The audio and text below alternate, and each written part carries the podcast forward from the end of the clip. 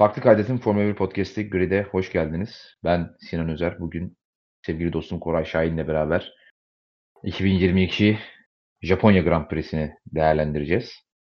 Koraycığım hoş geldin. Hoş bulduk. Ne haber? İyi canım senden ne haber? İyi nasıl olsun ya. Verstappen şampiyon olmuş. Hadi ya. Öyle diyorlar. Bakacağız bakacağız. Olmuş mu olmamış mı? Bir de şimdi biz onay vermeden olmuş sayılmıyor diye düşünüyorum. Bilmiyorum katılıyor musun ama. Biz bir bakalım olmuş mu? Ee, evet iki, Japonya Grand Prix vardı arkadaşlar. Yağmur yağdı, durdu, antrenmanlarda sonra sıralamalarda yoktu, yarışlar geldi, gitti, bir şeyler oldu. Şimdi hepsini değerlendireceğiz kısaca. Çok uzatmadan. Zaten şampiyonu da bittiği için artık sizi böyle 2-2,5 saatlik podcastlerle yormak istemiyoruz. Zaten haber de yok. Tek, tek bir büyük haber var. Geçen yarıştan bu yana. Onu da değerlendireceğiz. Ee, antrenman turları. E, ilk iki antrenmanda yağmur vardı. Çok fazla da bir koşuşturma olmadı zaten. Geçiyorum. Ee, sıralamaya geçmek istiyorum o yüzden e, hızlıca. Sıralama turları oldukça yakın, yakın bitti. Ee, önce Q1'den başlayayım. Q1'de elenen sürpriz is- bir isim sayacak olursak eğer e, herhalde e, Pierre Gasly olabilir. Ona 17. sırada kaldı ve elendi. Takım arkadaşının Q2'ye kaldığı bir seansta. Yine Magnussen, Schumacher Q2'ye kalmışken Magnussen elendi Q1'de. Q2'de e, çok bir sürpriz yoktu açıkçası. Ricardo Bottas, Tsunoda, Guan Yu ve Mick Schumacher elenen isimlerden oldu. Vettel kendini Q3'e atmaya başardı. Alonso, Ocon yine iki Alpine kendini atmaya başardı. Çok bir sürpriz yoktu. Q3'te pole, pozisyonu mücadelesi çok yakın geçti. Verstappen 1.29.304'lük turuyla pole pozisyonunu aldı. Leclerc sadece saniyenin onda yüzde biri bir farkla. Ee, 1.29.314'lük bir turla ee, ikinci sırada yer aldı. Yine Sainz çok yakındı. 1.29.361 turla. Yani e, yaklaşık e, yüzde yani şey saniyenin 0.1'inin bile altında bir zamanla ilk üç pilot sıralamayı tamamladı. Perez dördüncü oldu. Ocon, Ocon iyi bir performansla beşinci oldu. Hamilton 6. Alonso 7. Russell 8. Vettel 9. Norris e, kötü bir Q3 geçirdi ve 10. sırada kaldı. E, burada bir olay da vardı e, sıralamalarda. Bilmiyorum Koray konuşmak ister mi? Verstappen e, Q3'te bir hazırlık turundaydı. Hızlı turuna başlamadan önce son viraja, son şikana gelirken e, lastiklerini ısıtmak için sağ sol manevralar yapıyordu. O sırada arkasından gelen Lando Norris'i, hızlı gelen Lando Norris'i görmedi ve Norris'le neredeyse çarpışıyorlardı. Norris çimlere çıkmak zorunda kaldı. Çok e, tehlikeli bir andı. E, bir inceleme çıkartıldı. Seansın ardından hakemler tarafından, yarış kontrol tarafı, yarış hakemleri tarafından ama e, herhangi bir ceza verilmedi. Koray sen bir ceza verilmesi gerektiğini düşünüyor musun burada? Ya o- olayın tehlike seviyesine bakılırsa bence ceza çıkmalıydı ama ceza çıkmamasını da anlayabiliyorum. Çünkü e, lastikleri ısıtmaya çalışıyordu o esnada Verstappen ve bir arkadan kayma yaşadı.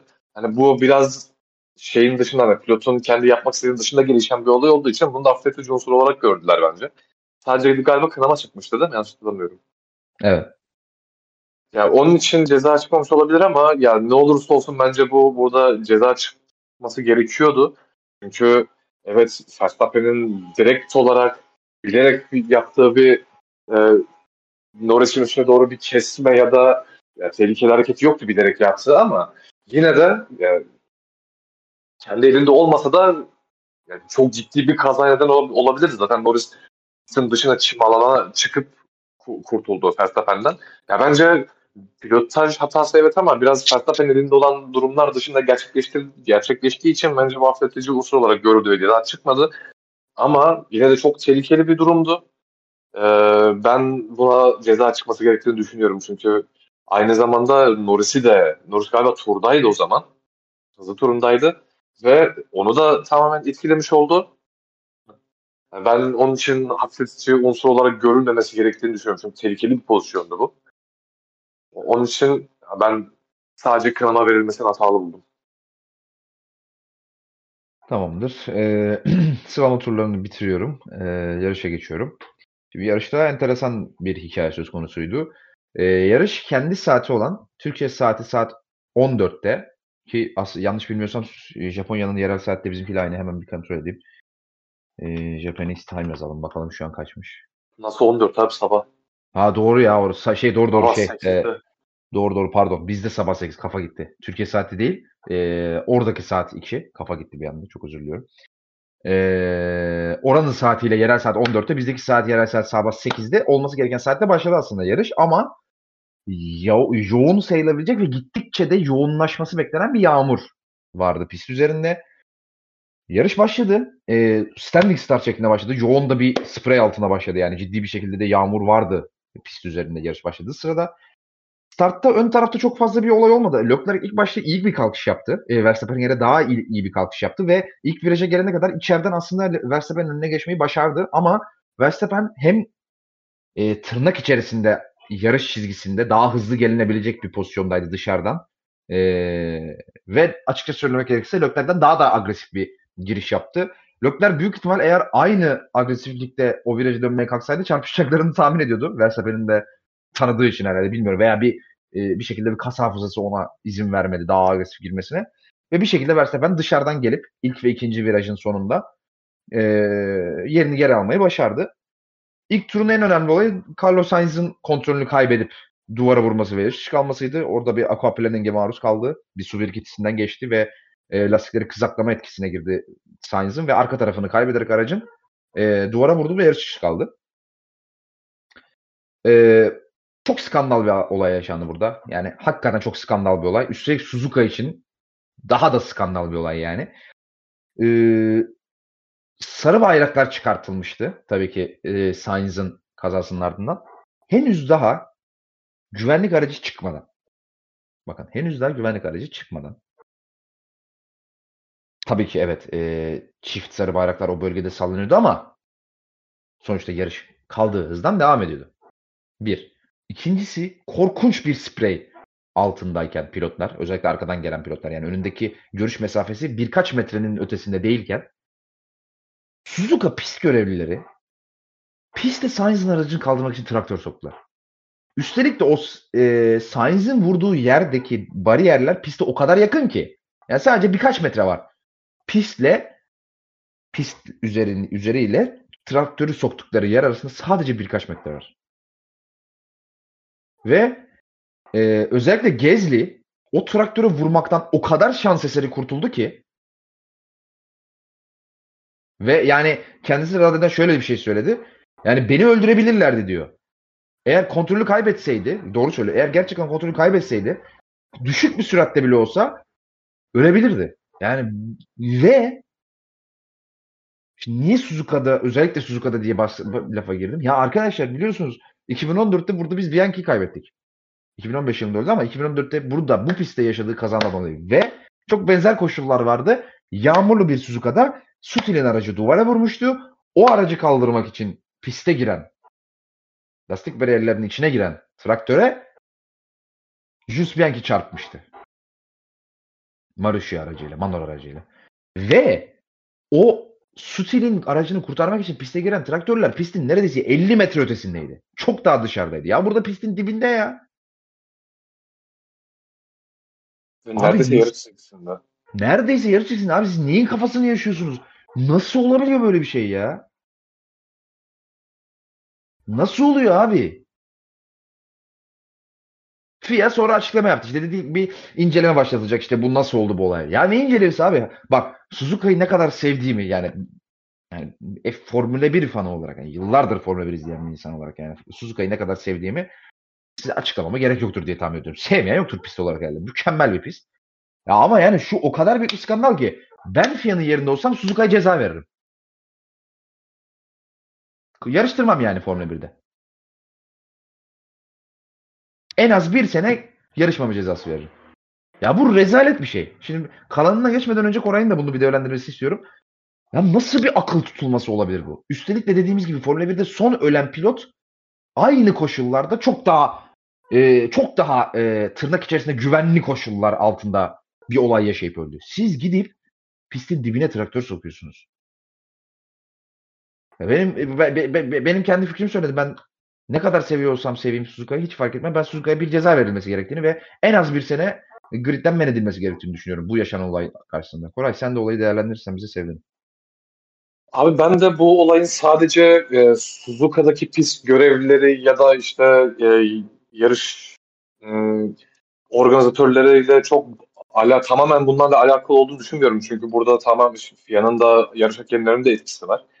E, doğal olarak oradaki pist görevleriyle iletişim halindeler. E, ne zaman sarı bayrak çıkacak, ne zaman işte vinç operasyonları başlayacak vesaire. Bunların hepsinin iletişimi orada var. İletişimi sağlıyorlar bunu anlık ve e, oradaki çalışanlardan gelen geri bildirime göre işte yeşil bayrak, kırmızı bayrak vesaire çıktığı oluyor ki özellikle yeşil bayrak işte bildirim gidiyor çalışanlardan ondan sonra mesela FIA işi başlıyor. Bunun benzerini biz yanlış hatırlamıyorsam Türkiye'de yaşamıştık. Daha tam bitmeden yeşil bayrak çıkmıştı. Ama bitmek üzereydi. Aslında çıkmaması gerekiyordu. Ama çıkmıştı. Yani şimdi burada ben yine bir e, hem kurallardan ya da hem FIA'nın işte bu güvenlik aracı prosedürleri işte vinç çalışmasının olduğu zaman yaptıkları vesaire. Şimdi ben bu, buradaki en büyük sorunun buradan kaynaklandığını düşünüyorum. Çünkü zaten orada e, bu işin nasıl yapılacağını ya da işte e, vinç operasyonu ne zaman başlayacağını vesaire karar veren merci tam olarak oradaki çalışanlar değil. Burada en büyük etken FIA ya da yarış hakemleri. Şimdi burada eğer şöyle bir kural olsa şimdi Sainz'ın durumu iyiydi. Zaten araçtan çıkıyordu. Burada bir, burada bir sıkıntı yok. Ee, güvenlik aracı girdi. Daha sonrasında kırmızı bayrak çıktı. Pistin hem ya dar dar bir bölümünde Sainz kaza yaptı ve işte bu bölüme giriyor. E şimdi e, burada dar bir alanda hatta yarış çizgisi de sayabileceğimiz bir noktaya vinç giriyor ama şimdi FIA'da şu, şöyle bir şey yok FIA'da. Ya işte kırmızı bayrak çıkartan da operasyondan sonra başla, başlasın diye bir şey yok. Hani buradan da çok büyük sorun kaynaklanıyor. Burada FIA'nın yapması gereken şu ya da yarış hakemlerinin yapması gereken şu. Dediğim gibi Sainz'in durumu iyiydi.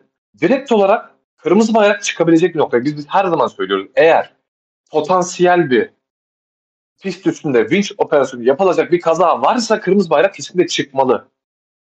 Yani çünkü hele bir de yağmurlu pist. Hadi şu zamana kadar e, işte pist kuruydu. Bundan önce de çok çok kez gördük işte kırmızı pistin üstünde vinç operasyonu varken e, güvenlik aracı arkasında olsa bile devam edildiğini. Hadi bir şekilde kurtardı şu ana kuru pisti vesaire. E burada görüş yok. Durum daha kötü.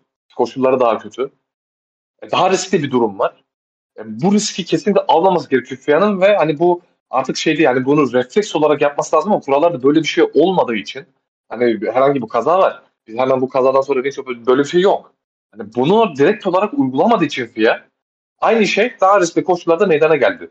Şimdi bu bence biraz etkili olacaktır FIA'nın bundan sonraki işte vinç operasyonunda ne yapacağıyla ilgili. Çünkü Gezi'nin e, Gezi hatta yanlış hatırlamıyorsam ceza çıktı o bölümde hızlı gittiği için.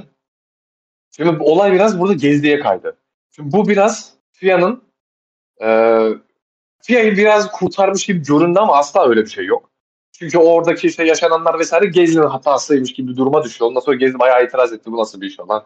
Falan şu an FIA'ya yarış hakemlerine e, sallamıştı. Haklı. E, evet Gezi'nin de bir hatası var orada gereğinden fazla hızlı giderek. Bu bir hatadır. Ama şuna çok büyük bir gösterge. Pist yağmurlu olsun, kuru olsun ya da işte net bir karar olsun güvenlik aracı vesaire pilotlar yine hata yapabilir. Hani güvenlik aracı çıktı çıkması demek riski sıfıra indirdik anlamına gelmiyor demişti. Bunun en büyük en güzel göstergesi oldu burada Gezi'nin aldığı ceza. Ve buradan FIA'nın şu dersi çıkarması lazım. Şimdi büyük bir riskti. Neyse ki kötü bir şey olmadan atlatıldı. Ya FIA'nın şunu görmesi lazım artık. Yani güvenlik aracının çıkması demek riski sıfıra indirmek demek değil. Burada net bir şekilde kırmızı bayrağın çıkıp dediğim gibi Sainz'in zaten durumu iyi oldu belli oldu. Bir sıkıntısı yoktu. Hemen kırmızı bayrağı çıkarıp vinç operasyonu gerçekleştikten sonra yarışa devam etmek devam edebiliyorsa. Ya o yapılması gereken bu. Yani dediğim gibi sadece pist organizatörleri, pistteki çalışanlarla tamamen bağlantılı olduğunu düşünmüyorum ben. Çünkü FIA'nın direktifleri doğrultusunda ya da yarış hekimlerinin direktifleri doğrultusunda da davranıyor oradaki çalışanlar.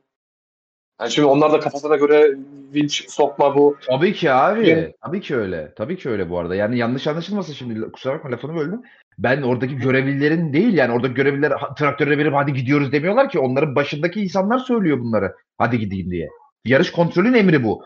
Onun deployment'ı yani o araçların e, recovery vehicle diye geçiyor onlar hani kurallar altında hani e, araç kaldırma e, şeyleri, araçları diye. E, ya, o, o görevlilerin suçu yok yani oradaki turuncu elbiseli insanların değil mesele. Devam Aynen. Or, oradaki ayrım da şuydu yapacağım. Yanlış hatırlamıyorsam 2012 Kore yarışıydı. Ee, galiba Fethel'in kazasından sonra, sonraydı. Güvenlik aracı çıkmıştı. Güvenlik aracıyla beraber pistte ne kadar kamyon, traktör, araç varsa bir anda piste dalmıştı. Sen hatırlarsın. Böyle bir olay yaşanmış. Hatta FIA bu olayınca hatta Kore'nin takımda kalmamasının nedenlerinden biri de buydu. Yarış 12'de organizatörleri kendi kafasına göre. 12, 12'de miydi o? 13'te miydi? 13 de olabilir abi. Şimdi ben o konuda çok şey yapmayayım. Ama Kore'de böyle bir olay yaşanmış. Hatta Kore'nin takvimde kalmamasının nedenlerinden biri de buydu. Şimdi böyle bir durum da yok ortada. Hani o ayrımı şimdi pistteki görevliler kendi kafasına iş yapmıyor vesaire dedim ya. Şimdi o ayrımı yapmak için söylüyorum bunu. Mesela Kore'de böyle bir olay yaşanmıştı. Ne kadar traktör var, kamyon var bir anda piste dalmıştı. Ondan sonra zaten FIA biz bu olayı inceleyeceğiz. Hani o zaman Bernie Ecclestone vardı. O da söylemişti bu bir skandaldı diye yani. Şimdi şu an iki çalışanlar dolayısıyla böyle bir skandal denecek bir şey bence yok. Yani çünkü e, pist görevlileri orada kendi kafasına göre vinci piste sokamaz. Yarış hakemlerinden aldığı direktiflere göre bu işi yaparlar. Onun için bu olay tamamen FIA'dan kaynaklanıyor. Yarış hakemlerinden kaynaklanıyor. Şu ana kadar da bizim hep bahsettiğimiz vinç operasyonu olacak durumda kırmızı bayrak çıkarma refleksi olmadığı için FIA'da böyle sorunlar ortaya çıkıyor. Şimdi umarım bu bir ders olur. Ya çünkü e, senin de bahsettiğin çok büyük skandaldı bence de. Hani kötü bir şey yaşamamış olması bence biraz olayın üstünü örttü ya da işte daha sonra Gezli'ye cezadan çıkması aa Gezli hatalıymış gibi bir e, durum da ortaya çıkarmış oldu. Ama dediğim gibi pilotlar hata yapabilir. Güvenlik aracı da olsa risk sıfıra inmez. FIA'nın, yarış hakemlerinin bu riski kesinlikle almaması lazım. Bence bu e, çok büyük bir ders olması gereken bir durum. Umarım bundan sonra hani e, vinç operasyonunun olduğu durumlarda ya da bu tarz ciddi kazalarda yani direkt olarak güvenlik aracı önce kırmızı bayrak şeyini e, refleksini göstermeye baş, başlayabilir. Yani şu ana kadar ki işte vinç operasyonları yaşadık, gördük, e, kırmızı bayrak çıkmadı. Hep eleştirdik işte pilota hata yapabilir, hata yapabilir, riski sıfıra indirmiyor diye. Şu ana kadar bir şey yaşanmadı. Ama bence bu yaşanmış artık hani bir elinde riskli bir yaşanmışlık var FIA'nın. Yani bence ona göre bir adım atılmalı artık bundan sonra. Yani bunun eksikliğini şu ana kadar Bianchi'nin kazasından sonra bence en net bu yarışta gördük Gezler'in olayında. O kadar abi. Teşekkür ederim abi. Yani e, ya biz burada şeyde falan konuşuyoruz biliyorsun yani güvenlik aracı altında piste vinç giriyor araba kaldırmak için falan yanlarından 10-15 kilometre hızla falan geçiyorlar. Ona bile kızıyoruz sürekli. Her yer yani sürekli söylüyoruz biliyorsun. Hani abi yapmayın şunu diye. Ya baba burada güvenlik aracı daha girmemiş yağmur var görüş mesafesi yok. Vın vın geçiyorlar hızlı viraj. Sen vinç sokuyorsun ya öyle bir rezalet olabilir mi ya? Abi sen nasıl yaparsın bunu yani? Ya şu işin artık bir karara bağlanması lazım. Yarış duruyorsa dursun. Ya bari yağmurda abi en azından yağmurda değil ki. Pist üstünden araç kaldırılacaksa kırmızı bayrak çıkmak zorunda. Bari yağmura bir özel regülasyon getir. Ya hadi kuru hava tamam. Bari yağmura özel bir regülasyon getir de orada bari güvenlik aracını bekle e, ya güvenlik aracı da kurtarmıyor çünkü. Gene çünkü e, hızdan yavaşla, hızdan yavaşla, hızdan yavaşla bir arkadan kaysa yağmurun etkisiyle gene girebilir traktöre. Ya bari yağmur güvenlik özel... aracı güvenlik aracı arkasında kuru pistte spiyon atanları da gördük. E, oluyor abi yani. Ama en azından hani bir aşama için diyorum. Bari yağmura koy yani. Sen yağmurda da gidip traktör sokuyorsun. E, yapmayın abi. Böyle rezalet olabilir mi? Ya bir şey olsaydı biri çarpsaydı yani. Abi bu senin dediğin gibi kesinlikle kurallara dahil edilmeli. Ya böyle bir şey olmaz ya abi. Daha bu ya Formula 1'in son ölen pilotu bu yüzden öldü ya. Nasıl bir akıl tutulması abi? Ben anlamıyorum ya. Lökler'in de çok sert tepkisi oldu tabii yarıştan sonra. Sonra onda çünkü Bianchi ile ne kadar yakın bir dost olduğunu yani çocukluktan beri beraber yani tanıştıklarını biliyoruz. Ee, onun da çok yoğun bir tepkisi oldu. Hatta Bianchi'nin babası Philip Bianchi, Bianchi'nin de bir tepkisi oldu. Instagram üzerinden bir e, bir post paylaşmış ve orada e, e, oğlunun oğlunun e, işte ya Bianchi's Memory diye bir tabir kullanmış orada paylaştığı post hani Bianchi'nin hatırasına ve şu an pist, pistte yarışan pilotların canına hiçbir şekilde saygı duymadıklarını yarış hakemlerinin ve yarış kontrol ekibinin sö- söylemiş. Philip Bianchi, Bian Jules Bianchi'nin babası. Katılıyorum yani ne diyebilirim ki? Çok doğru söylüyor. Yani rezalet ve ben tekrar söylüyorum FIA inceleme başlattık demiş ya eminim ki siktir boktan bir incelemedir her, her yaptıkları inceleme gibi. Ee,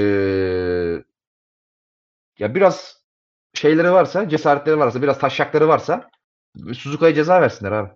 Sonra da kural, kural koysunlar. Bu, bu, bunu hak ediyorlar çünkü yani. Suzuka bunu hak etti. Hiç kimse kusura bakmasın. Evet çok büyük bir Formula 1 ülkesi.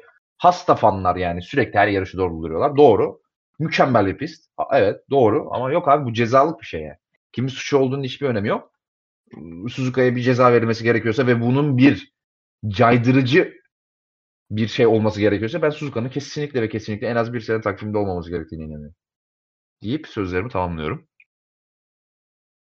Ee, saat 2 civarlarında yerel saatte Suzuka'daki saat 2 civarlarındaki bu ee, Sainz kazasının ardından ilk, ilk, ilk turda yaşanan işte ve Gezdi Zartros olaylarından sonra tabii ki bir kırmızı bayrak çıkartıldı. Yoğun, yarışında yoğun yağmurunda daha doğrusu özür. Yoğunlaşacağı da görüldükten sonra e, yarış kontrolü dedi ki bu böyle gitmez ve bir kırmızı bayrak çıkartıldı ve bu kırmızı bayrak yaklaşık 2 saat boyunca sürdü ve daha sonra e, yarışın Japonya saatiyle saat 16.15'te e, yani 3 saatlik e, süre limitinin bitmesine 45 dakika kala yaklaşık kaldığı yerden devam edeceği söylendi.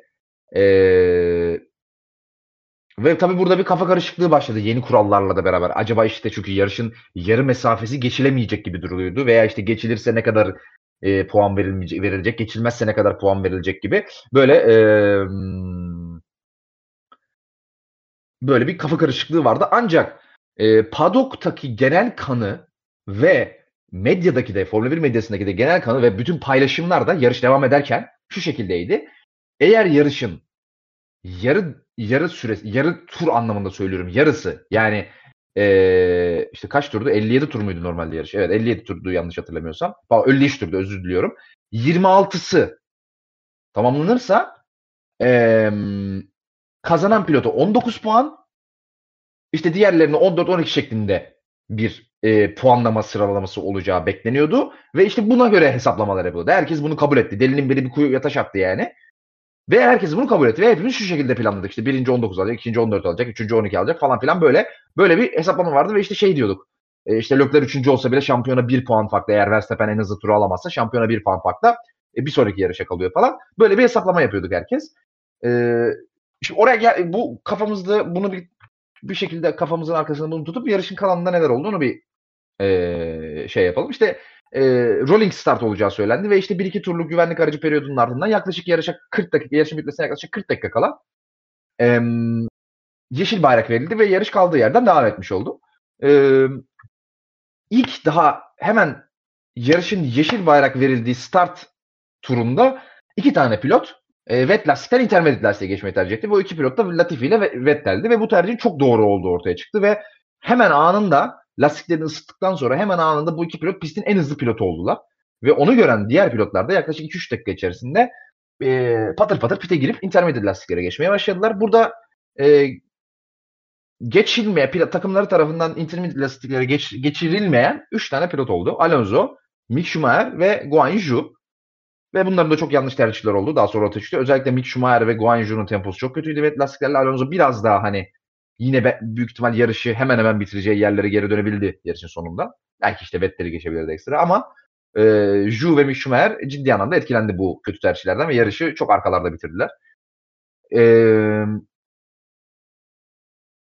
intermediate lastikleri geçilmesinin ardından ufak ufak e, Leclerc bir, ilk bir iki turu ufak ufak farkı kapatmaya başladı. Dört küsür saniyelere kadar indirdi aslında Verstappen ama daha sonra bu temposu yetmedi ve e, Ferrari aracının da genel olarak arkadan kayma huyu vardı bu hafta sonu ve birkaç yarışta özellikle bu yeni Kural'in de sürekli bahsettiği yeni e, porpoising e, porpoising'i tırnak içerisinde azaltıcı veya etkilerini limitleyici kurallarla beraber Ferrari ciddi etkilenen takımlardan biri olmuştu araç dengesi anlamında ve burada da o aracın özellikle arka tarafının dengesiz olması ve arka lastiklerin traction'ı çok ciddi, traction'dan kaynaklı olarak çok ciddi arka lastikleri eritme problemini burada da yaşadılar ve e, Leclerc'in temposu çok düştü. Özellikle e, yarışın ikinci yarısından itibaren yani bu 28 turluk mini yarışın ikinci yarısından itibaren çok ciddi şekilde düştü temposu.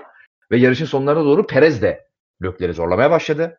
Ve e, bu zorlama periyodu son turda artık iyice etkisini gösterdi Perez iyice zorlamaya başladı Leclerc'i. Ve son turun son şikanında şöyle bir olay yaşandı. Leclerc aslında Perez'in önündeydi. E, virajı kaçırdı. Dışarı taştı. Virajı kesti. Geri döndüğünde tabii ki momentum kaybetmiş bir şekilde döndü. Perez çok daha iyi bir momentumla onu geçecekmiş gibi göründü. Ama Leclerc onu e, pist dışına doğru sıkıştırınca Perez onu geçemedi ve Leclerc finish çizgisine ikinci sırada Perez'in önünde geçmiş oldu. Tabii ki hemen bir inceleme çıkartıldı ve çok kısa süren bir e, inceleme periyodunun ardından yaklaşık 2-3 dakika süren bir inceleme periyodunun ardından e, Leclerc'e 5 saniye süre cezası verildiği, e, time cezası verildiği ve Sergio Perez'in yarışı ikinci sırada tamamladı. Leclerc'in üçüncü sırada tamamladığı e, bilgisi verildi FIA tarafından, yarış kontrol tarafından. E, ama biz tabii hepimiz az önce de bahsettiğim sebeplerden dolayı yarışı kazanan pilot 19 ve üçüncü bitiren pilot da 12 puan alacağı için Leclerc şamp e, Verstappen'in şampiyonluğunu ilan edememiş zannediyorduk. Ve şöyle de bir enstantane yaşandı. Şimdi oraya Koray daha çok hakim. Kore'ye vereceğim sözü. E, Red Bull ve Verstappen şampiyon olmuş gibi podyumda sevindiler. Ve herkes dalga geçti onlarla. Şampiyon olmadılar ama şampiyon olmuş gibi seviniyorlar diye. Orada bir dalga periyodu oldu. Ama sonra bakıldı ki hakikaten şampiyon olmuşlar. Şimdi Koray boşuna dalga geçildi Red Bull ve Verstappen'le. Hakikaten olmuşlar çünkü şampiyon. Ne oldu? Oradaki o kafa karışıklığının sebebi neydi ve asıl doğru olan neydi? Sonuç nereye vardı? Bize bir kısaca anlatır mısın orayı? Abi şimdi kurallarda normalde e, yarışın ne kadar tamamlanırsa ne, ne kadar geçildiyse yarış yarım puan, %25 puan vesaire hep, hep bu kurallardan bahsediyordu yarışın işte son yarım saatinde. Devamlı bunlardan bahsedildi ama e, buna takımlar da dahil. Takımlar da daha sonra bu kuralı bilmediklerini söyledi. Takımlardan da bu geldi.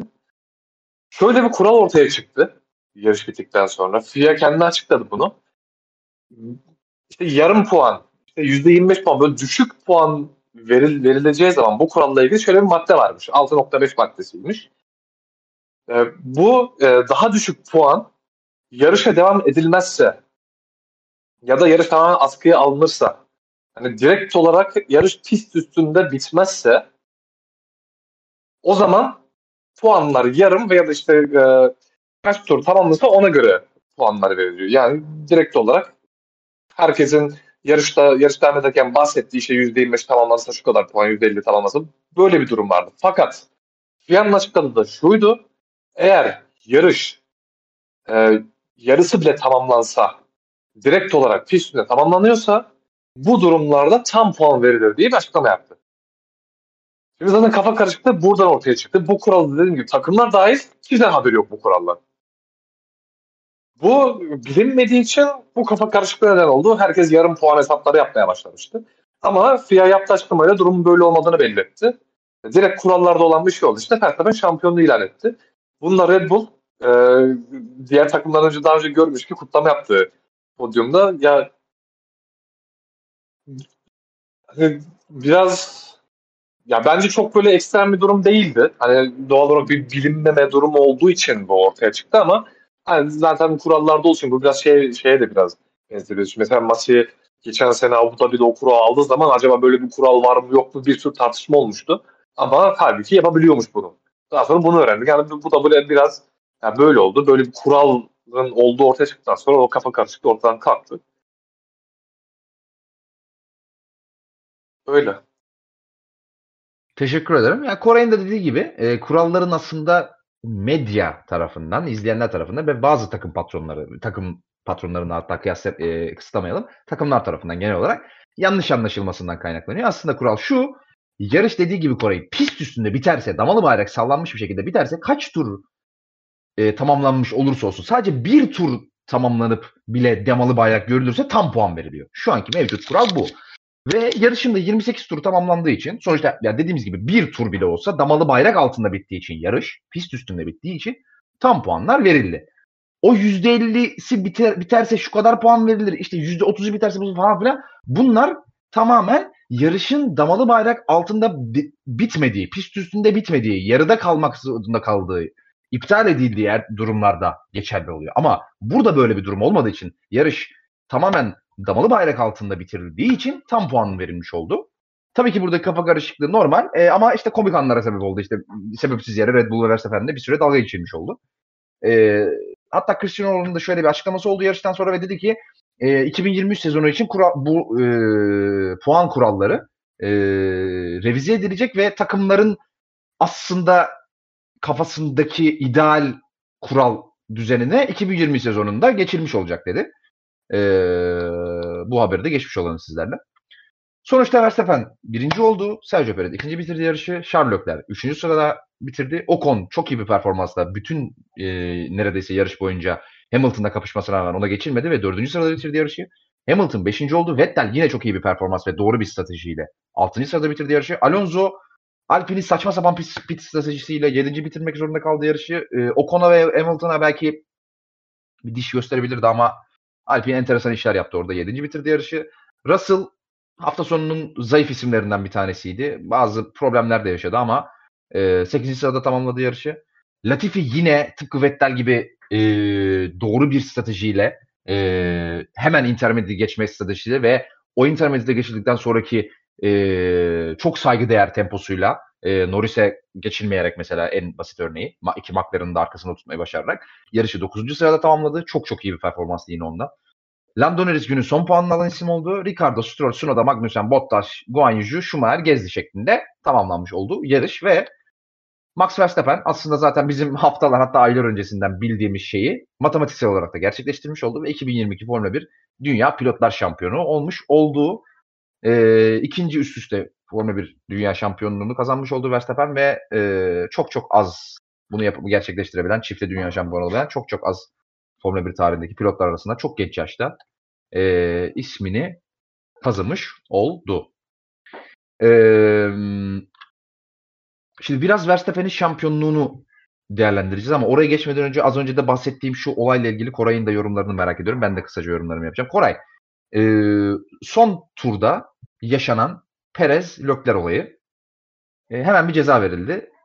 Hemen soruyorum kısaca. E, verilmeli miydi ceza, verilmemeli miydi? Yorumlarını merak ediyorum. Abi bence ceza doğru. Yani biz normalde öndeki pilotun pistine taştıktan sonra önde kalmaya devam etmesi durumunda ceza çok görmüyorduk ama şimdi burada farklı etkenler var. Direkt olarak yarış sonucunu etkileyecek bir durum var. Ve aynı zamanda Lökler piste döndükten sonra Perez'e engelliyor. Ha ben direkt e, cezayı doğru buldum ama şöyle sadece Lökler pist dışına taştığı için değil pist dışına taştıktan sonra Perez'e engellediği için bu ikisini birleşiminden dolayı ben ceza aldığını düşünüyorum.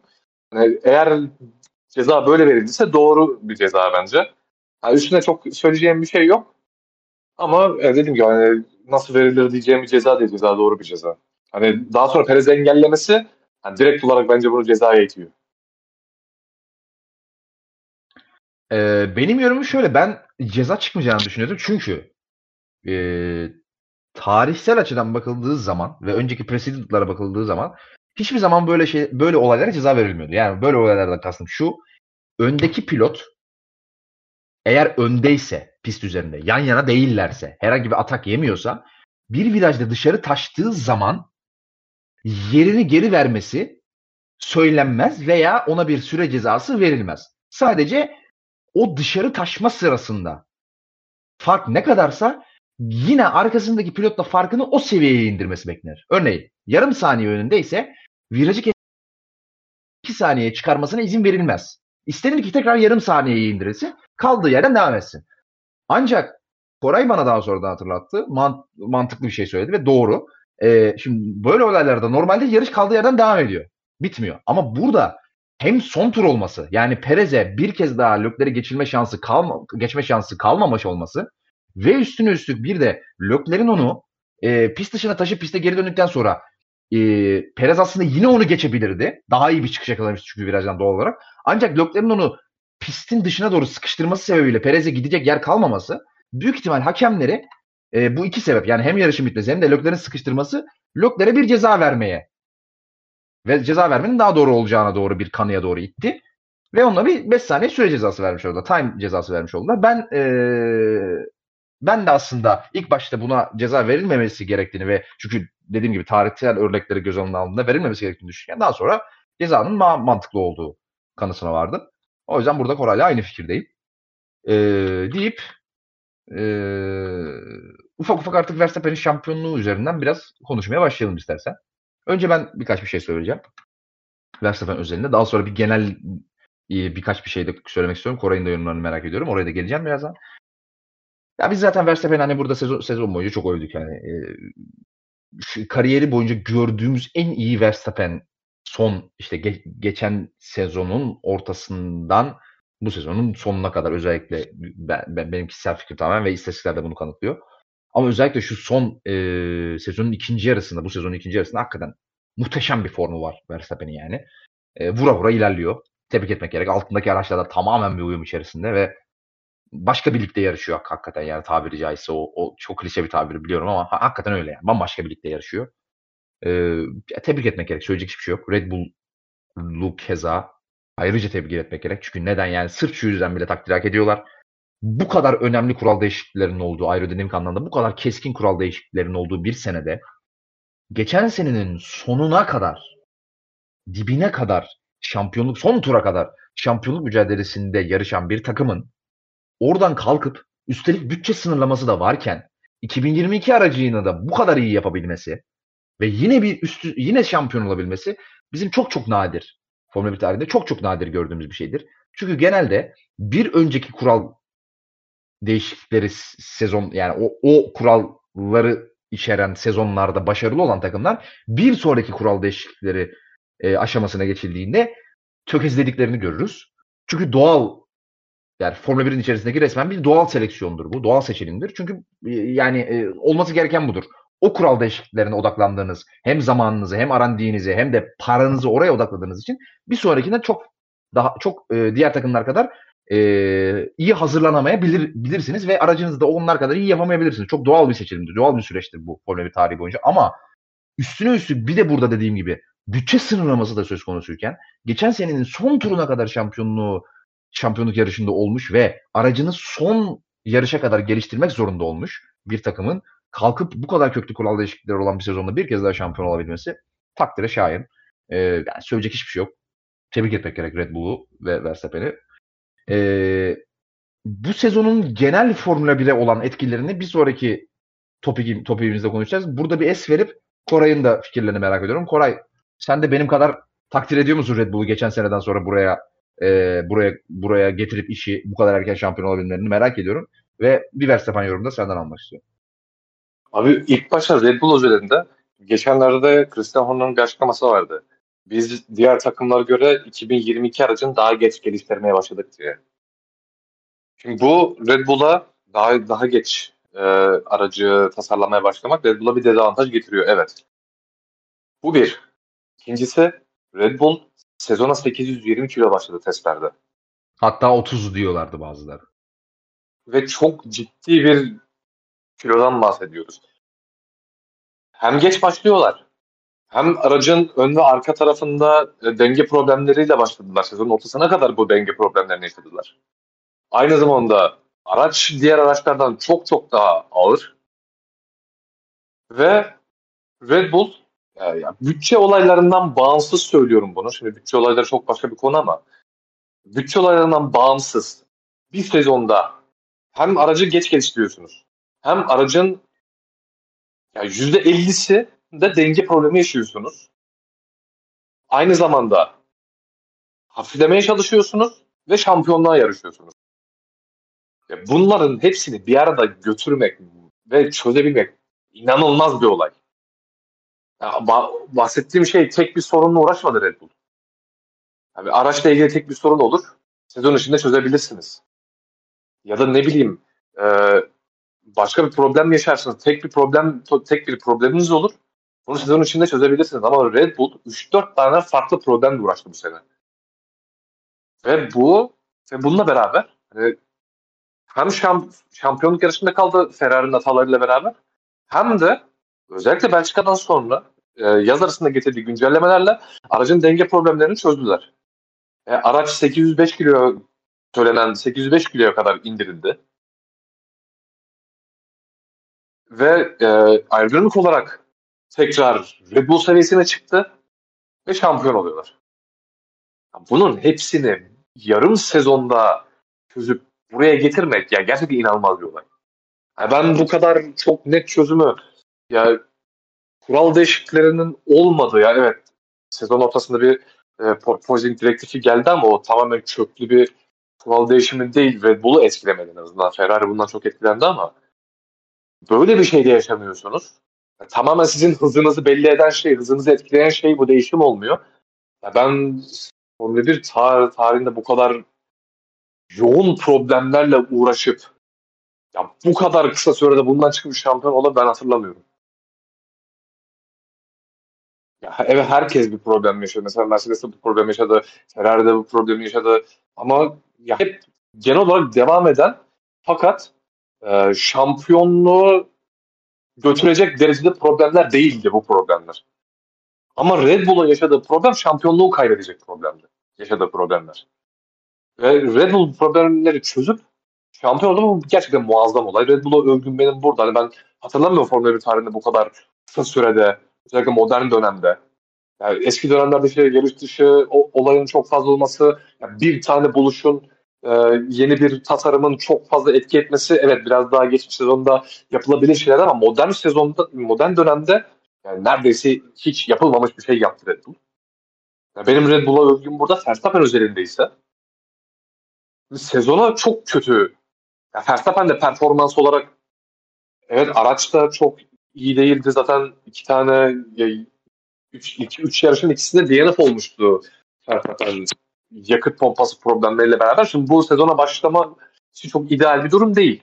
Ve doğal olarak hem zaten problemlerle uğraşıyorsun ki zaten Verstappen de bu olayın içinde olduğu için bildiği bir durum. Ve ekstradan sizin problemlerinize ek bir problem daha çıkıyor.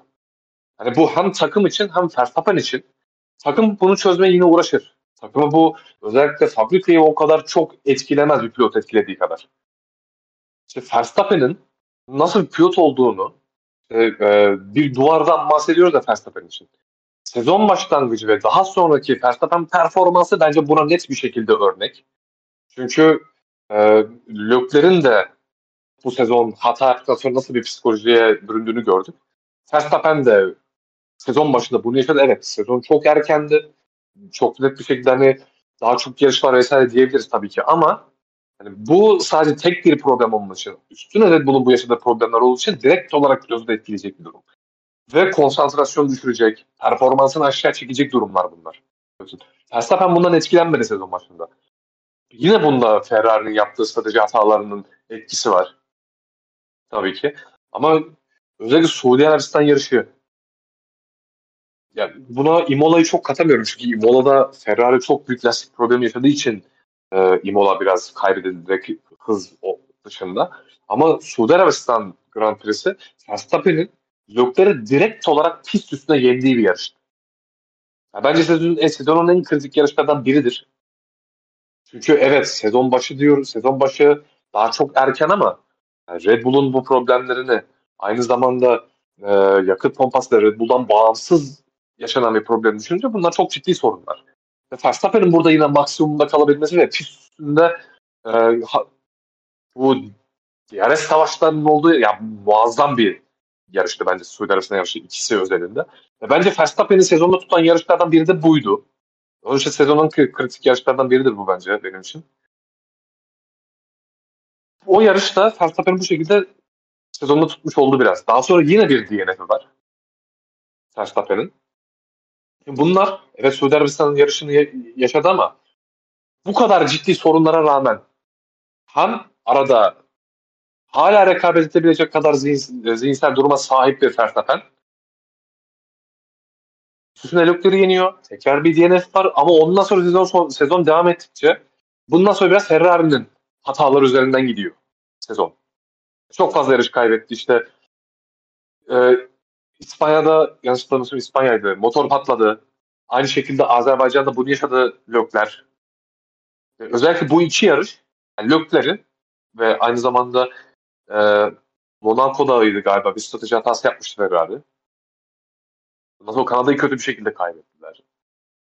Aynı daha sonra İngiltere yarışında aynı şekilde strateji Fransa'da DNF İngiltere stratejiyle kaybettiler. Yani burada hem Ferrari'nin hataları Macaristan. Hatalı. sezon ondan sonra sezonun geri kalanı neredeyse. Yani söyleyeceğim şu Lökler'in bireysel hataları işte Fransa Ferrari'nin e, dayanıklılık problemleri İspanya ve Azerbaycan. Ya Bunlar mesela Lökler'i psikolojik olarak kasıt, dayanıklılıktan kasıt beyinsel dayanıklılık değil mi? Anladığım kadarıyla. Yok abi şey İspanya ile Azerbaycan'da motor patlattı ya Ferrari. Yok, beyinsel dayanıklılık problemleri de var ya onu kastediyorsun sen. Yani diğer yarışlarda beyinsel dayanıklılık problemleri zaten. Şimdi burada pilotların durumuna bakalım. Bir de Verstappen'in durumu tamam kabul ediyorum. Verstappen'in daha erken sezon başında olması hatta biraz avantaj da getirebilir. Evet çünkü bazı problemleri daha erkenden görmüş olmak ama yani bu ideal bir başlangıç değil. Tam tersi Lökler'inki de ideal bir başlangıç. Ve 50 puana yakın bir fark mı attı? Öyle 40 küsur puan bir fark atmıştı Lökler Verstappen'e sezon başında. Şimdi aynı durum sezon arasında bu saydığım yaşlarda tersine döndü ve yaklaşık 40 puan Verstappen öne geçti. Şimdi 40 puan öndeyken Lökler Verstappen'in durumuna bakıyorsun Verstappen hala piste odaklanabiliyor. Evet Ferrari'deki yaşanan şey durumları var. İşte stratejik beyinsel dayanıklılık problemleri, motor dayanıklılık problemleri. Ama en hızlı araç Ferrari sezonunun ortasına kadar. Red Bull'da ise daha teknik problemler var. Araç yeteri kadar iyi çalışmıyor. Denge problemleri var. Her, hatırlayın her yarış neredeyse aracın ön ve arka tarafında da denge problemlerinden bahsediyor Verstappen ve e, Imola çok yanıltıcı bir yarıştı. Ve Red Bull lastik koruyamıyordu sezon ortasına kadar. Ferrari lastikleri çok büyük avantaj sahibiydi. Aracın hızından ziyade. Ha, tamamen her şey Ferrari çerçevesinde dönüyordu. Şimdi en hızlı araçken Charles Leclerc bunalıma girdi resmen. Red Bull'un sezon başında sezon ortasına kadarki durumu evet yarışları kazanıyor ama daha kötüydü. Ve buna rağmen aynı zamanda burada Red Bull'un daha bir profesyonel çalışma durumundan da bahsedebiliriz Ferrari'ye oranla. Bir şekilde Verstappen'i de e, üst seviyede tutmaya başardılar zihinsel olarak. Ferrari bu konuda yıllardır bahsediyor. Çok kötü bir takım. Aynı zamanda Verstappen'in de e, nasıl büyüdüğü işte o duvar olduğundan bahsediyoruz da bunun da etkisi çok fazla. Şimdi Leclerc kötü bir pilot değil. Leclerc gayet yetenekli bir pilot. Yani sıra, sıralama performansını gördük sene. Evet Ferrari hızlı araç ama yani Leclerc de çok fazla cebinden koydu bu sene sıralama turlarında. Yarışları kaybetti. Evet ama hani bu e, tamamen Leclerc nedenli bir kayıp değildi bunlar. İşte bahsediyoruz. Motor arızaları, e, yanlış stratejiler tamamen Leclerc performansından kaynaklı durumlar değildi. Leclerc'in performansından kaynaklı Fransa'ydı mesela. Bu, bu Leclerc'in durumu buyken evet yarışları kaybedip puan kazandı. Sezon ortasında Leclerc şampiyondan koptu kafa olarak. Verstappen tam tersi. Yani geri düştü, problemler yaşadı, araç problemli, e, takım zaten sezon başından beri ha bir de şey bütçe muhabbeti var. Sezon başından beri Red Bull bas bas bağırıyor bütçeler yetmeyecek diye enflasyondan dolayı. Hani bahsettiğim gibi hani bu nedenler artabilir. Yetmemiş zaten abi. Uğraş. Ve Lökler buradan evet pist üstünde kaybetti strateji vesaire başka dış etmenlerden kaybetti. Bu arada çok dışarıdan ses geliyor mu ya? Ben kapatayım bir evet bir doğrama yapılıyor anladığım kadarıyla. Aynen çok pardon camı kapattım. E şimdi Lökler'in elindekiler imkanları, araç vesaire hala daha iyi duruyor. O kadar stratejik hataya rağmen Leclerc'in durumu sezon ortasına kadar daha iyiydi. Ama Leclerc'in zihinsel çöküşü ve Verstappen'in zihinsel olarak hala üst seviyede kalabilmesi bence sezonun kritik noktalarından biri. Yani burada atıyorum Verstappen yerine başka pilot olsa yine sezon buraya gelmeyecekti. Yani Verstappen'in zihinsel durumu bir sürü etmen saydım size. Bunlardan ziyade yani bunlara rağmen yani Lökler avantajlı bence sezon ortasına kadar. Ama bu avantaj tamamen Verstappen'e dönüyor. Evet hatalar yapılıyor. Ferrari strateji hatası yapıyor. Strateji hatası yapar, yaparsın. Evet geri düşersin. Lökler onu nasıl hani tur başına 3 tane mi atsın diyebilirsiniz. Evet atamaz. Doğru. Ama bu Leclerc'in zihinsel olarak sezonun kopması için bence bir neden değildi. Çünkü hala en hızlı araca sahipti.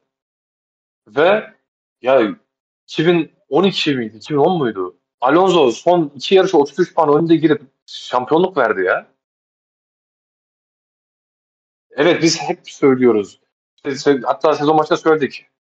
Herkes sezon bitti. Ferrari şampiyon dedi. Biz Sinan'la çıktık dedik ki sezon bitmez.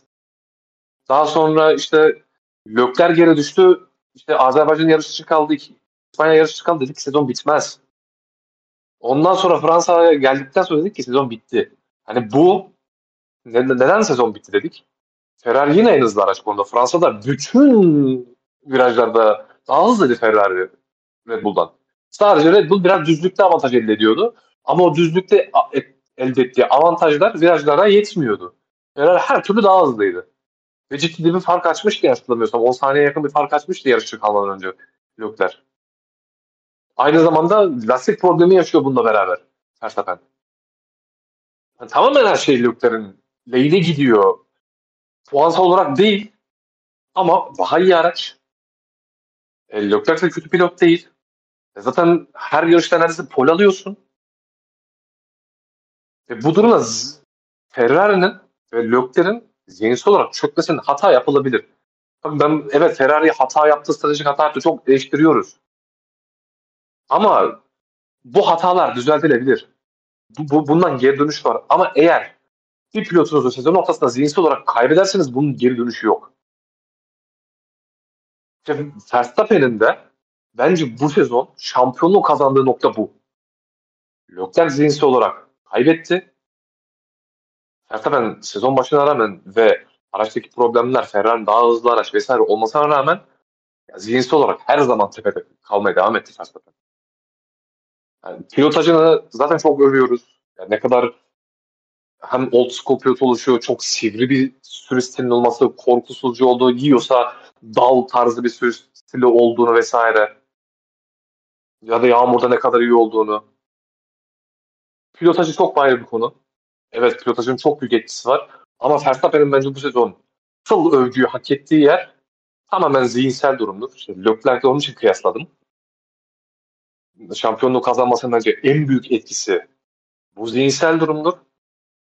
Geçen sene Hamilton'a karşı bunu yapmıştı ve şampiyonluğu kazanmasında son yarışın e, speküle ederek söylemek istemiyorum tabii ki.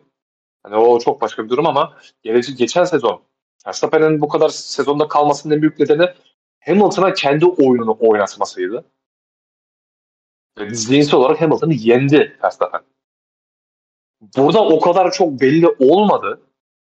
Özellikle bu işte Ferrari'nin yaptığı hatalar bence bunu çok büyük maskeledi.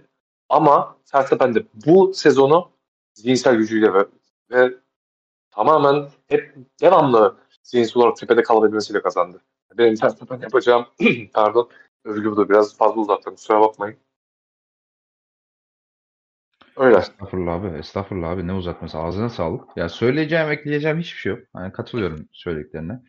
Ee, biraz şey açısından değerlendirmek istiyorum bir de olayı. Ee, şimdi ben bu senenin çok kritik olduğunu düşünüyordum. Formula 1 adına.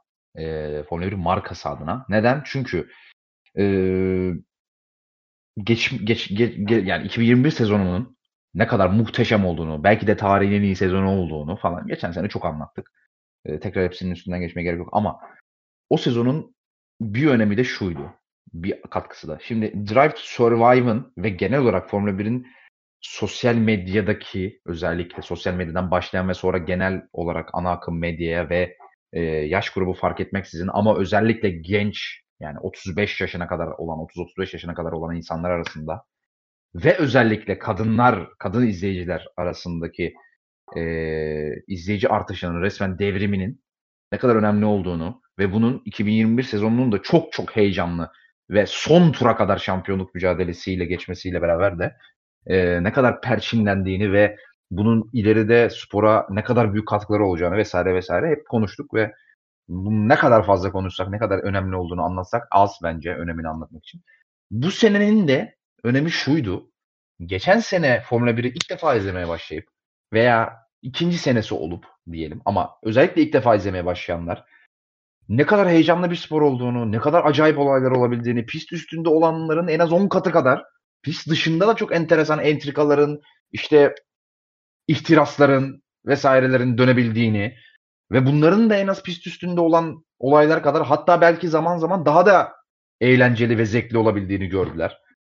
Ee, ve izleyip de ya ben bundan zevk almadım diyen bir kişi görmedim ben. Bir kişi. Yani etrafımda da çok var. Özellikle kadınlardan bahsediyorum. Etrafımda da çok vardı çünkü yeni izlemeye başlayan. Ya bir tane mi olmaz? Özellikle dediğim gibi hani 25-30 yaşına kadar olan insanlardan bahsediyorum. Ya bu yok ya sıkıcı falan. Abi çünkü özellikle bir de sosyal medyasını takip etmeye başlıyorsun. Gidip bir Drive to izliyorsun. Bir Twitter'ına bakıyorsun, Instagram'ına bakıyorsun falan. Diyorsun ki abi bu neymiş ya? O ona laf atıyor, ona laf atıyor, ona bir şey söylüyor, o gidiyor ona vuruyor, bir şeyler oluyor, kural değiştirmeye çalışıyorlar falan. Acayip bir ortam var Formula Bunu gören zaten bırakamıyor bir daha. Ama şimdi geçen senenin üzerine bu sene şu, şu olay çok kritikti. Aynı şampiyonluk mücadelesinin bir kez daha olması lazımdı ki perçinlensin bu yeni gelen fanlar iyice artık kemikleşsin. İşte bu sene maalesef öyle olmadı. Maalesef olmadı. Çok erken biten bir şampiyonluk mücadelesi. Daha yani ta yaz arasına girmeden e, izleyenlerin %99.99'unun emin olduğu kimin şampiyon olacağından emin olduğu bir sene. E, birkaç yarış dışında nispeten yarış özellikle sezonun ikinci yarısında yarış galibiyetine sahne olmayan yarışlar üzülerek söylüyorum maalesef ama maalesef e, çok ciddi yaralayıcı oldu. Çok çok ciddi yaralayıcı oldu.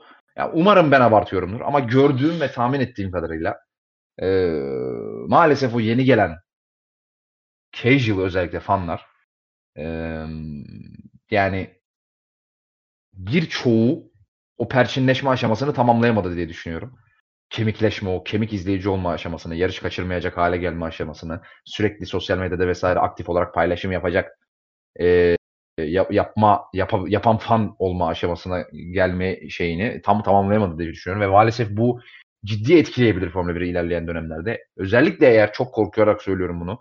Gelecek sene de bir şampiyonluk mücadelesi olamazsa kim olursa olsun şampiyon hiç önemli değil. Eğer gelecek sene de yine bir pilotun rahat şekilde şampiyon olduğu bir sene izlersek yani e, hiç hoş olmayabilir Formula 1'in izleyici oranları, sosyal medya etkileşim sayıları vesaire vesaire açısından. İşte takipçi sayıları vesaire açısından. E, yara aldık bu sene maalesef bu açıdan. Umarım gelecek sene bu yarayı tedavi edebiliriz.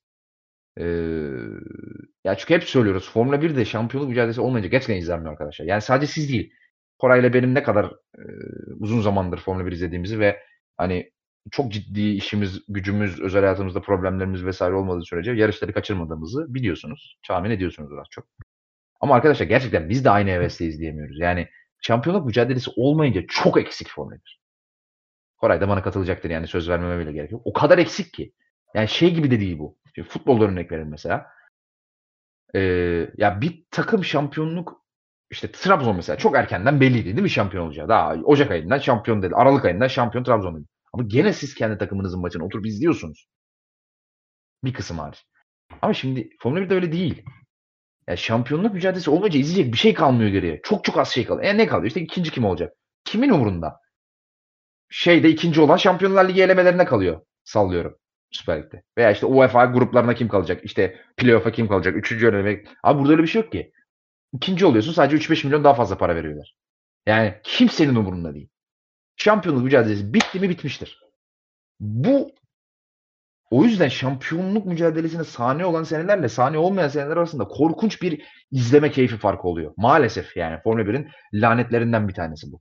Ya geçen seneki özellikle sezonun ikinci yarısında artık iyice Hamilton Verstappen kapışması takımlar arasında da ve Toto Wolff ile Horner arasında da artık iyice gerilince ya, her gün uyanıp ilk başta Formula 1 haberlerine bakıyorduk herhalde.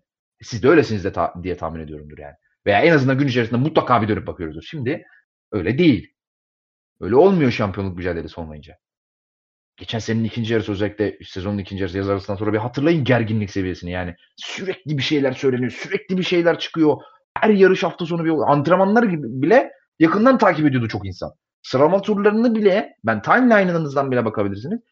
Yarışı izleyen insan kadar sıralama turlarını izleyen insan vardı. Sürekli bir tweet düşüyor, sürekli bir şey düşüyor falan. Şimdi yarış günleri bile e, düşen tweet sayısı o kadar az ki. Çünkü şampiyonluk mücadelesi yok. İnsanlar yarışı kaçırdığında bir şey kaçıracakmış hissiyatına kapılmıyorlar. Şampiyonluk, şampiyonluk mücadelesi olmadığı zaman. Çok bir şey olduysa tekrarını izlerim diyor. İşte bu maalesef çok ciddi oranda bir yeni izleyici akını olan bir spor için en en en en en, en korkulan şeylerden bir tanesiydi ve maalesef böyle bir sene geçirdik. Yani umarım gelecek sene de aynısı olmaz çünkü etkisi katlanarak artar eğer gelecek sene böyle bir şey olsa. Bu şekilde tamamlamak istiyorum sözlerimi. Koray eklemek istiyorsa bir şey bu konuda onu da e, onu merak ediyorum fikirlerini eğer eklemek istediği bir şey varsa. Var mı Koraycığım? Abi dediklerine katılıyorum. Hepsi doğru. Yalnız sadece şunu ekleyeceğim ben. Şimdi 2021'de evet harika bir sezon yaşadık. Tarihi bir yıl oldu. Tarihi bir final oldu ves vesaire çok fazla izleyici çekti ama 2022 senesinin bir geçiş senesi olması hani bunun üstüne bence yani çok kötü denk geldi. Yani çünkü 2000 şimdi evet 2021 sezonuna kadar yani 2017 2019 vesaire o dönem kuralları geçerliydi. Yani zaten uzun uzun birkaç sezondur var olan kurallar daha çok geçerliydi. Şimdi çok çok bir değişim oldu aerodinamik olarak özellikle 2020 sezonunda. Şimdi burada hani bir düşümün olması hani evet bunu özellikle senin bahsettiğin yeni izleyiciye anlatması biraz zor. Ya da hani direkt olarak yeni izleyicinin kabul edebileceği bence bir şey değil. Doğru. Ama hani bence hapsedici unsur olarak bu 2020 sezona geçiş hani biraz bence bu olayın e, vahametini ortadan biraz kaldırıyor bence. Şöyle bu kadar fazla değişim tamamen yani 1980'lerde kullanılan bir teknolojinin Formula 1'e girişi vesaire e, hem bir belirsizlik hem de aynı zamanda doğal olarak hani çok iyi bir sezon geçirmişsin. Hani çıta çok yukarı çıkmış. Artık orayı bulmak çok zor. Yani biraz bunun farkındalığında da olunması gerekiyor bence. Çünkü hatta bununla ilgili e, Ferrari'nin durum bence çok güzel bir özet. Mercedes bir hata yaptı. Hatta geçenlerde açıkladı geri düştü ama Red Bull'la mücadele edebilecek Ferrari vardı. Ferrari'nin de asıl amacı yani çok şey olarak bakılıyor. Ee, özellikle Ferrari'nin bu sezon işte şampiyonluğu kaybediş, kaybediş şeklinden dolayı biraz göz ardı ediliyor ama 2022 sezonu için Ferrari için 2022 sezonu Ferrari'nin hedef sezonu asla değildi. Bu sezon Ferrari için özellikle güç ünitesinde sorunları aşma sezonuydu. Olabildiğince en iyi motoru üretip o en iyi motor bize sorun çıkarttıkça biz bu sorunları çözelim. Eğer bunu yaparsak özellikle 2026 sezonuna kadar da biz şampiyonluk yarışında oluruz ve diğer sezonlar şampiyonluk diğer sezonlar şampiyon olmak için elimizde çok büyük bir koz olur. Yani bu bence çok doğru bir strateji. Çünkü hemen 2000 bu kadar kural değişikliği üstüne zaten daha önceden motor cezası yemişsin, düşük modda motor çalıştırmışsın, elinden motorun alın, alınmış, yeni sezonuna iki ayda motor hazırlamışsın vesaire. Bu durumdan çıkmış bir takım için 2020 sezonunda bu kadar iyi performans göstermek bence yeterli. Evet çok kızıyoruz Ferrari'ye, ediyoruz işte Binotto'sunu ayrı, Mekiz'ini ayrı, Staris'ini ayrı, Roylas'ını ayrı vesaire. Ama bence Ferrari'deki durum o kadar vahim değil. Sadece bu durumu sokan Ferrari'nin strateji, stratejik hamleleriydi. Ve hani bu bence anlaşılabilir. Yani tamam çok kızıyoruz, ediyoruz, çok büyük hata diye bahsediyoruz ama Ferrari yıllardır şampiyonla yarışmıyor. Ve buraları oynamayı unuttu Ferrari. Şimdi bir anda şampiyonluğa yarışmaya başlamış bir takımın hata hata yapması çok doğaldır. Özellikle stratejik olarak. Ferrari bu işi biraz fazla yaptı. Olması gerekenden tabii çok fazla yaptı ama yani ben dediğim gibi e, bir yanlış işleyiş var kabul ediyorum. Ama hataların yapılmasını da anlayabiliyorum. Şimdi eğer gelecek sezon yine Ferrari şampiyonluğa yarışan bir aracı. Şimdi biraz tecrübelendi bu konu. Uzun zamandır şampiyonluğa yarışmayan bir takım. Eğer gelecek sezon yine şampiyonluğa yarışır. Yine aynı hatalar yaparsa bu sefer başka şeyleri konuşmaya başlarız. Ama bu sezon üzerinde bence Ferrari yine alacağını aldı. Ne bileyim şampiyonluk yarışı. Mercedes'in bu kadar kötü duruma düşmüş olması özellikle aracı tasarlarken yaptıkları hata Mercedes'i bu duruma düşürdü. Normalde bu sezon bizim kağıt üstünde izle, izleyeceğimiz yine tek takımdı. Çünkü Ferrari'nin planı 2020 sezonu değildi. Hiçbir zaman olmadı. Zaten de, devamlı ge, geçen seneden beri Ferrari'nin açıklaması şu. Biz olabildiğince iyi motor yapalım. Dayanıklı problemleri onun üzerinde çözelim. Elinde koz olur. Yani bu çok göz ardı ediliyor Ferrari kısmında. Yani bu kadar geçiş sezonu olması, hem geçiş sezonu olması hem de takımların planlarının farklılaşması 2021 sezonunun çıtasının bu kadar yüksek olmasından sonra yani 2020 sezonu biraz daha böyle ileri gitmiş olsaydı şampiyonluğa yine bence alt seviyede kalacaktı. Yani onun, onun için 2020 sezonunun bu kadar iyi bir sezon olması aslında biraz da 2020 sezonuna zarar veriyor. Aynı zamanda takımların planlamaları da var. Onun için ben hani e, evet yeni izleyiciler belki direkt bu yönden bakmayabilir. Ama ya ben durumun o kadar vahim olduğunu düşünmüyorum bu konuda için. Umarım senin dediğin gibi olur deyip e, bu konuya geçiyorum. Ve son konumuz, e, çok da uzatmayalım artık podcast'i, en önemli konulardan bir tanesi. Geçen hafta da bahsetmiştik hatırlıyorsunuz. E, Aston Martin ve Red Bull'un 2021 bütçe, 2021 sezonu için takımlara ayrılan bütçe limitini, izin verilen bütçe limitini aştıkları ve Red Bull'un biraz daha fazla özellikle. Özür dilerim. Haberlerde Aston Martin'in biraz daha fazla açtığı, Red Bull'un biraz daha az açtığı dedikoduları çıkmıştı. FIA bir açıklama yayınladı pazartesi günü ve e, bu iddiaları doğruladı. Dedi ki evet 2021 bütçesinde aşım yapan iki tane takım oldu. Aston Martin ve Red Bull. Ancak şimdi açıklamada enteresan noktalar var. Bir kere bir tabir var. Herkesin kafası karıştı. Procedural breach diye. Yani prosedürsel açıdan, prosedürel açıdan bir ihlal. Ve bir de işte minor financial overspend. Yani bizim de işte tweetlerimizde Grid Podcast hesabındaki tweetlerimizde haber haber tweetlerimizde bahsettiğimiz geçen hafta işte bir minör e, bütçe aşımı var. Bir de majör bütçe aşımı var. %5 sınır belirlemiş FIA burada. %5'ten aşağı aşımlarda minör olarak e, ihlal kabul ediyor. %5 üzeri aşımları majör bir ihlal olarak kabul ediyor. FIA yaptığı açıklamada Aston Martin'in sadece prosedürel açıdan bir ihlal yaptığını, bunun ne demek olduğunu birazdan anlatacağım.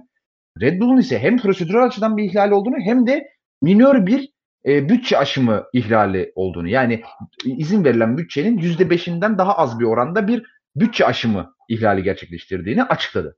Şimdi bu bir kere şunu anlatalım. Bu prosedürel ihlal dedikleri şey ne? Prosedürel ihlal şu arkadaşlar. E, şimdi bütçe sınırına uyduğunuzu e, sezon boyunca bütçe sınırına uyduğunuzu FIA'ya e, deklar edebilmek için tabii ki takımlar FIA'ya bazı belgeler sunuyor. Finansal belgeler sunuyor.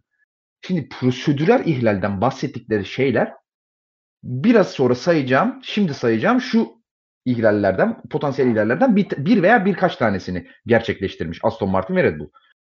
Kağıtları geç göndermiş olabilirler. Bazı istenilen belgelerden bazılarını göndermemiş olabilirler. FIA'nın e, bu e, bütçe limiti için oluşturduğu ayrıca bir ekip var. FIA Cost Cap Administration adında. Ayrı bir ekip var, bir yönetim ekibi var. Bunların bunların bazen bazı durumlarda, bazı ekstrem durumlarda tak- takımlardan bazı istekleri olabiliyor. Bazı işbirliklerine tırnak içerisine gidebiliyorlar. Yani şu şekilde. Örnek veriyorum. Tıpkı futboldaki e, financial fair play gibi düşünün. Nasıl mesela financial fair, fair play kurallarını aşan bir takım olduğu zaman ona ceza vermek yerine önce e, biliyorsunuz UEFA şey yapıyor. Diyor ki işte sallıyorum. Bu sene transfere 5 milyondan fazla para harcayamazsın. Örnek veriyorum. Veya işte bu sene sattığın miktarda kadar oyuncu bonservisine para verirsin. Örneğin 10 milyon euroluk satış yapıyorsan 10 milyon euroluk alış yapabilirsin vesaire vesaire gibi bazı işbirliği anlaşmalarına gidiyorlar biliyorsunuz. Aynı durum burada da var. Bu işbirliği anlaşmalarından bazılarına uyulmamış olabilir. Ya da gönderdikleri bazı belgelerden, e, resmi belgelerden bazılarında işte eksiklikler olabilir, işte yanlışlıklar olabilir veya hatalar olabilir. Prosedürel ihlallerden bahsettiği şeyler FIA'nın bu. Bunlardan bir Yani kısaca anlatmak gerekirse ya kağıt işlerinde bir sıkıntı oldu ya da bir işbirliğine gidilmişse o bir iş, işbirliğine uymadı. Şimdi bir, Aston Martin'e çıkartılan inceleme bu başlıklar altında. Ama Red Bull'a çıkartılan inceleme hem bu başlıklar altında hem prosedürel bir ihlal durum söz konusu hem de üstüne üstlük bir e, bütçe limitinde de maddi olarak yani rakamsal olarak bir aşım söz konusu. Çok özür diliyorum. Hemen şu camımı kapatayım geleyim.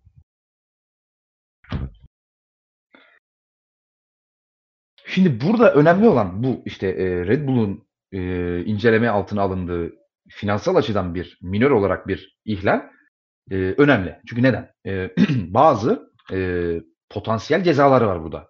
E, Red Bull'a verilebilecek.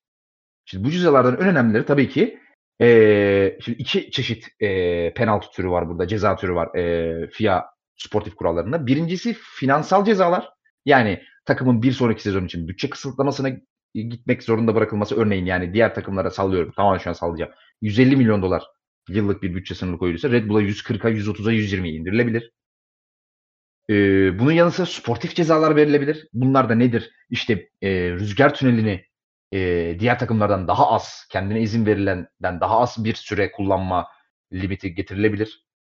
Ee, bazı testlerden daha az yararlanma veya hiç yararlanmama cezası verilebilir.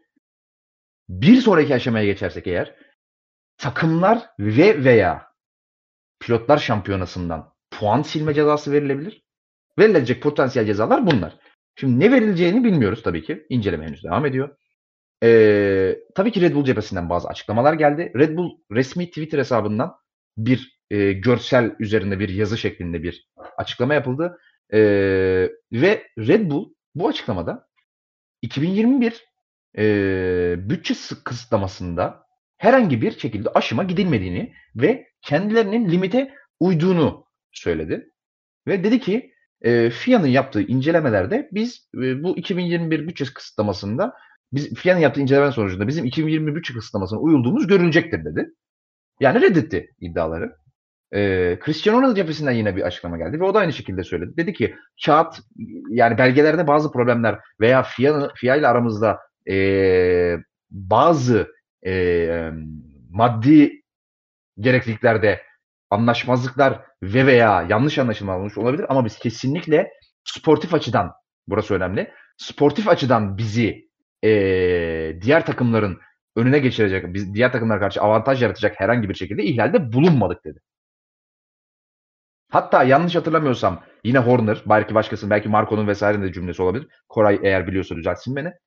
Şöyle de bir açıklama geldi. İşte catering gibi bazı önemsiz konularda bütçe aşımına gidilmiş olabilir dendi. Doğru mu hatırlıyorum? Horner mı dedi bunu bilmiyorum ama Koray hatırlıyor musun sen? Evet abi öyle. Evet doğru hatırlıyormuşum. E, tabii bunda da yani sosyal medyada özellikle bununla ilgili çok geyikler döndü. Ya işte fazla yemek yemişler falan filan gibi geyikler ama böyle bir açıklama geldi Red Bull cephesinden kısaca. Durum bu. E, FIA kararını e, ne zaman açıklayacağını söyledi mi Koray? Ben hatırlamıyorum ama bir süre verilmedi. Yok abi süre yok. Ben, de görmedim süreyle ilgili bir şey. Evet. Yani bir inceleme yapılacak. Ve ona göre eğer bir ihlal, ceza gerektiren bir ihlal varsa verilecek. Benim kendi fikrimi söyleyeyim sonra Kore'ye vereceğim pası. E, bu bahsettiğimiz prosedürel ihlallerden yani kağıt ihlallerinden Aston Martin'in e, şu anda zan altında olduğu herhangi bir ceza çıkacağını düşünmüyorum ben. E, ancak Red Bull'un bu %5 altında bile olsa, oransal olarak %5'in altında bile olsa bir bütçe aşımına e, bütçe aşımın e, yaptığı geçen sene için eğer gerçekten e, kanıtlanırsa ben e, puan silme cezası vesaire vesaire bir şey olacağını inanmıyorum. Ancak şeye de inanmıyorum. 2022 özür diliyorum 2023 sezonu için bütçe limitinin azaltılacağına da inanmıyorum. Ancak rüzgar tünelinde rüzgar tüneli kullanımında bir kısıtlamaya gidilebileceğine inanıyorum. Ee, bu şekilde sonuçlanacağına inanıyorum ben. Tamamen cezası da geçilmeyecektir. Ancak dediğim gibi rüzgar tünelinde bir kısıtlamaya gidilebilir. E, FIA tarafından Red Bull'a böyle bir ceza verilebilir diye düşünüyorum ve sözü Kore'ye veriyorum. Ağzına sağlık abi. E, bu cezalarla ilgili bir de şu haber çıkmıştı yarım saat önce falan Amus'tan çıktı. E, rüzgar tüneli testlerinde kısıtlamayla beraber şimdi Red Bull'un e, yaklaşık 2 milyon dolar civarı bir aşım yaptığından bahsediliyor. E, o rakam ne kadar atıyorum 2 milyonsa gelecek sezonun bütçesinden 4 milyon yani iki katı bir kesinti olacak. Amus'ta, Amus'tan çıkan en son haber bu ikisi rüzgar tüneliyle beraber ne kadar harcadıysa onun iki katı gelecek sezon bütçesinden düşecek şeklinde. Yani ben bu şey durumunda özellikle ceza bölümünden konuşacağım. Çünkü hani zaten sen gayet güzel açıkladın e, şu ana kadar yaşananları. E, bir, Red Bull'un yaptığı savunma bana çok şaşırtıcı geldi. Çünkü özellikle yok yeme içme masraflarından dolayı biz hatta şey dediler. Yani bizim yaptığımız bütçe aşımı araçtan dolayı değil yeme içme durumlarından vesaire biz bütçeyi evet. açtık. Bu bence çok skandal bir açıklama. Yani bununla, bu, bu, bu parayı biz araca harcamadık diyorsunuz da e, tamam bu ikisi de o bütçenin içine dahil değil mi o zaman? Mesela Yani evet, çok bir ko- milyon e, araca daha fazla Evet evet yani o çok komik. Yani çok komik tamamen medyayı kandırmaca ve fanların gazını alma amaçlı bir açıklama yap, yapmayı tercih etmiş ama dediğin gibi yani sonuçta totalde işte düz hesap yapalım. 150 milyon bütçe var. Sallıyorum tamamen. Sen şimdi bunu 75'ini araca 75'ini araç dışı yemektir, travel'dır, zarttır, zurttur ayırdın diyelim. Tamamen düz konuşuyorum. E baba e sen araça ayırdığın 75'i öbür taraftan bir 5 milyon alıp buraya koyduğun zaman e, daha fazla para harcamış oluyorsun araca. Yani böyle bir şey olmaz ki. Yemekten harcadık işte aracı harcamadık. Nasıl bir açıklama bu? Yani kimi kandırmayı planlıyorlardı bu açıklamayla bilmiyorum ama hakikaten çok komik bir açıklama dediğin gibi. Hayır bundan önce de dün karar açıklandıktan sonra bir de şey dediler. Bizim elimizdeki verilerle hatta FIA ile şu an tartışma içinde Red Bull. Yani biz aşmadık demişti Red Bull bir de. Bizim elimizdeki verilere göre biz bütçeyi aşmadık diyoruz. Evet, Şimdi evet. Twitter hesabında- ki Twitter hesabında bu tweet duruyor. Biz kesinlikle aşmadık açıklaması resmi Red Bull Twitter hesabında duruyor şu anda. ama hani dediğim gibi sen de söyledin. Hani bu tamamen medyayı manipüle etme amaçlı bir açıklama tamamen. Yani Red Bull'un artık hani şu bence yani zaten kesinleşti fiyat tarafından bir ihlali var. Yani Aston Martin kısmını çok e, ko- konuşmaya bence gerek yok. Çünkü özellikle prosedür ihlalinden dolayı ve bu biraz daha kağıt işleri durumuna e, gidiyor Aston Martin'inki. Ve aynı durum geçen ay Williams'ın da başına gelmiş. Williams 25 milyon e, 25 bin dolar euro ceza almış. Ha, muhtemelen e, Aston Martin durumu yani ufak bir para cezasıyla geç, geçecek. Red Bull tarafı işte Amos'tan en son çıkan haber Rüzgar Tüneli ve gelecek sezon bütçesinden düşme cezaları gelecek diye söylüyorum. Amos'un haberi bu şekildeydi ama ya şimdi benim aklımda kalan soru işareti şu. Şimdi Red Bull 2021 sezonunda bütçeyi aşıyor. Hem bu 2021 aracını tasar, tasarlarken kullanıyor hem de 2022 aracını tasarlarken kullanıyor.